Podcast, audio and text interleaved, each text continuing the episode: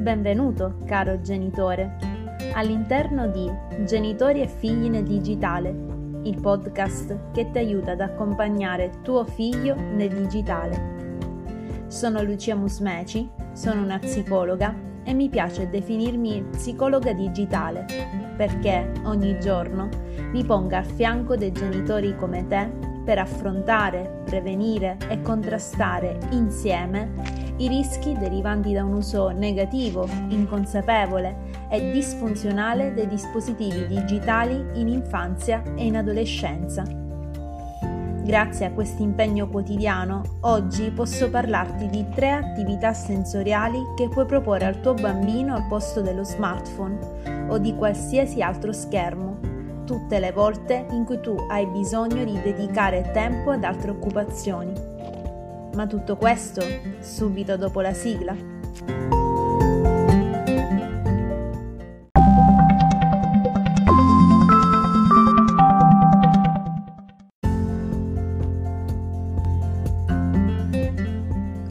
Sì, ok. Chiusare gli schermi come babysitter digitali sia un'azione da evitare il più possibile, ormai lo sappiamo tutti. Eppure poi che succede solitamente? Che, nel concreto della quotidianità familiare, il ricorso a smartphone, tablet e TV per intrattenere i propri bambini è più che molto frequente. È una vera e propria abitudine che sempre più spesso si instaura e si consolida facilmente e immediatamente già nei primissimi anni di vita.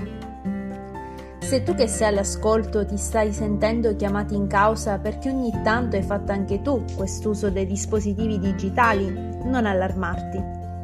Finché si tratta di un'azione sporadica, messa in atto per poco tempo, quando proprio non sai come altro fare per ritagliarti dello spazio libero per altre attività e quando hai la certezza della qualità del contenuto che stai proponendo a tuo figlio, non è un grosso problema.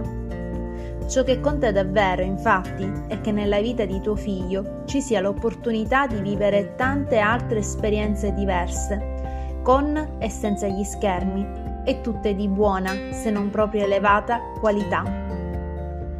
Se invece il ricorso a smartphone, tablet e TV in qualità di babysitter digitali è diventata per te un'abitudine così tanto consolidata da metterla in atto frequentemente senza alcuna riflessione o precauzione, allora il discorso cambia, perché c'è una buona probabilità che tuo figlio al momento stia rischiando di incorrere in alcune problematiche importanti, sia nel breve che nel lungo termine, per il suo benessere psicofisico.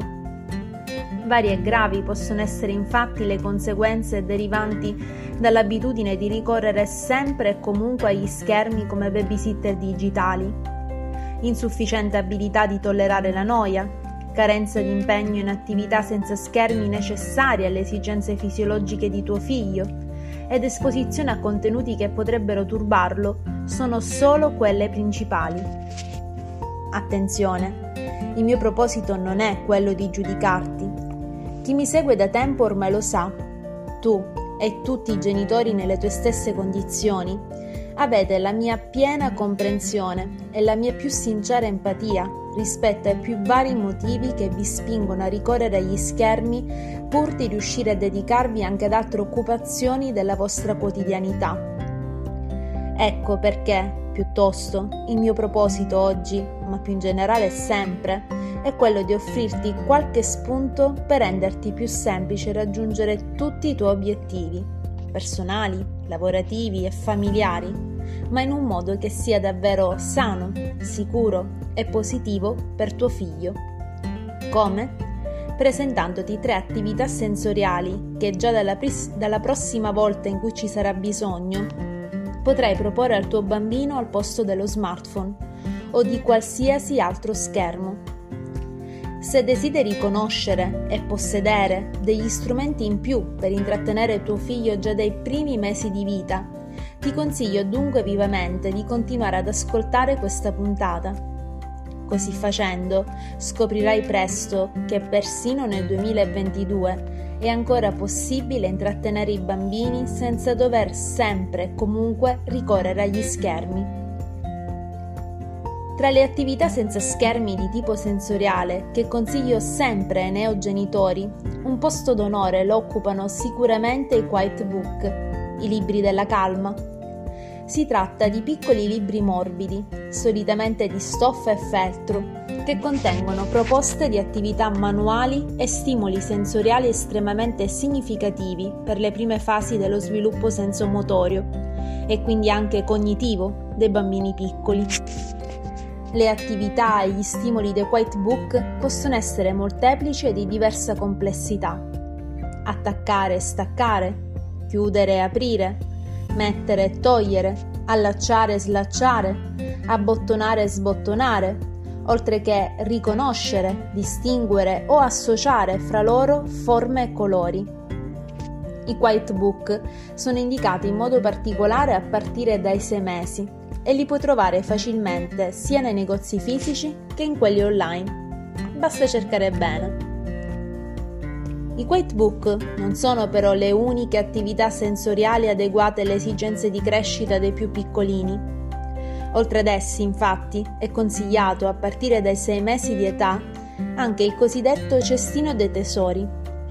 Il cestino dei tesori consiste proprio in un cestino di vimini, largo e basso, sprovvisto di manici per evitare che venga rovesciato, al cui interno puoi inserire, dopo averli lavati accuratamente, i più vari oggetti di uso quotidiano che tu non utilizzi più, ma che invece il tuo bambino potrà divertirsi ad esplorare liberamente, a proprio piacimento, con tutti e 5 i suoi sensi: spazzole, pennelli, cucchiai, barattoli, spugne, sassi, mollette da bucato, formine per i biscotti, stoffe di diversa tipologia e di diverso colore, e così via.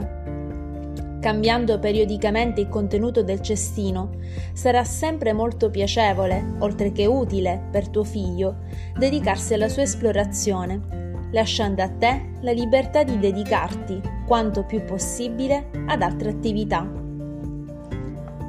Infine, se tuo figlio è già più grandicello, se ha cioè almeno 1 anno, hai la possibilità di proporgli i cosiddetti pannelli sensoriali, pannelli rigidi di compensato che seguono la stessa logica dei Quiet Book e del cestino dei tesori.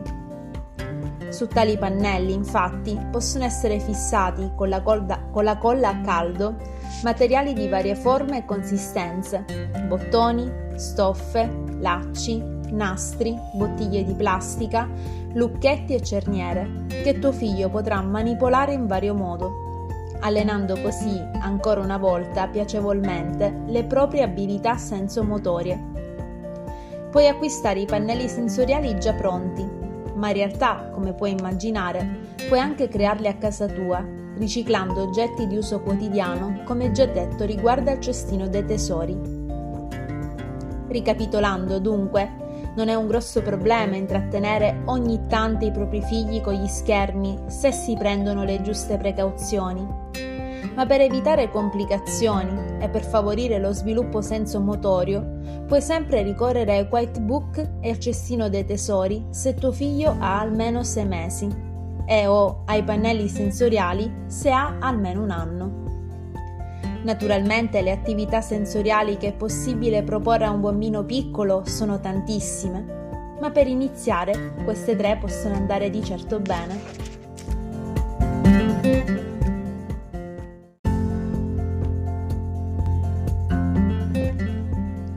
Se vuoi approfondire la tematica affrontata in questa puntata e molto altro, ti consiglio di raggiungermi presto su Facebook e Instagram, dove approfondisco tutto meglio giorno dopo giorno.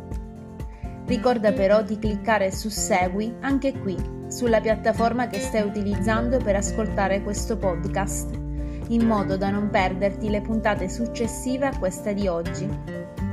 Condividi questo podcast con altri genitori a cui credi possa essere utile e grazie per la tua fiducia.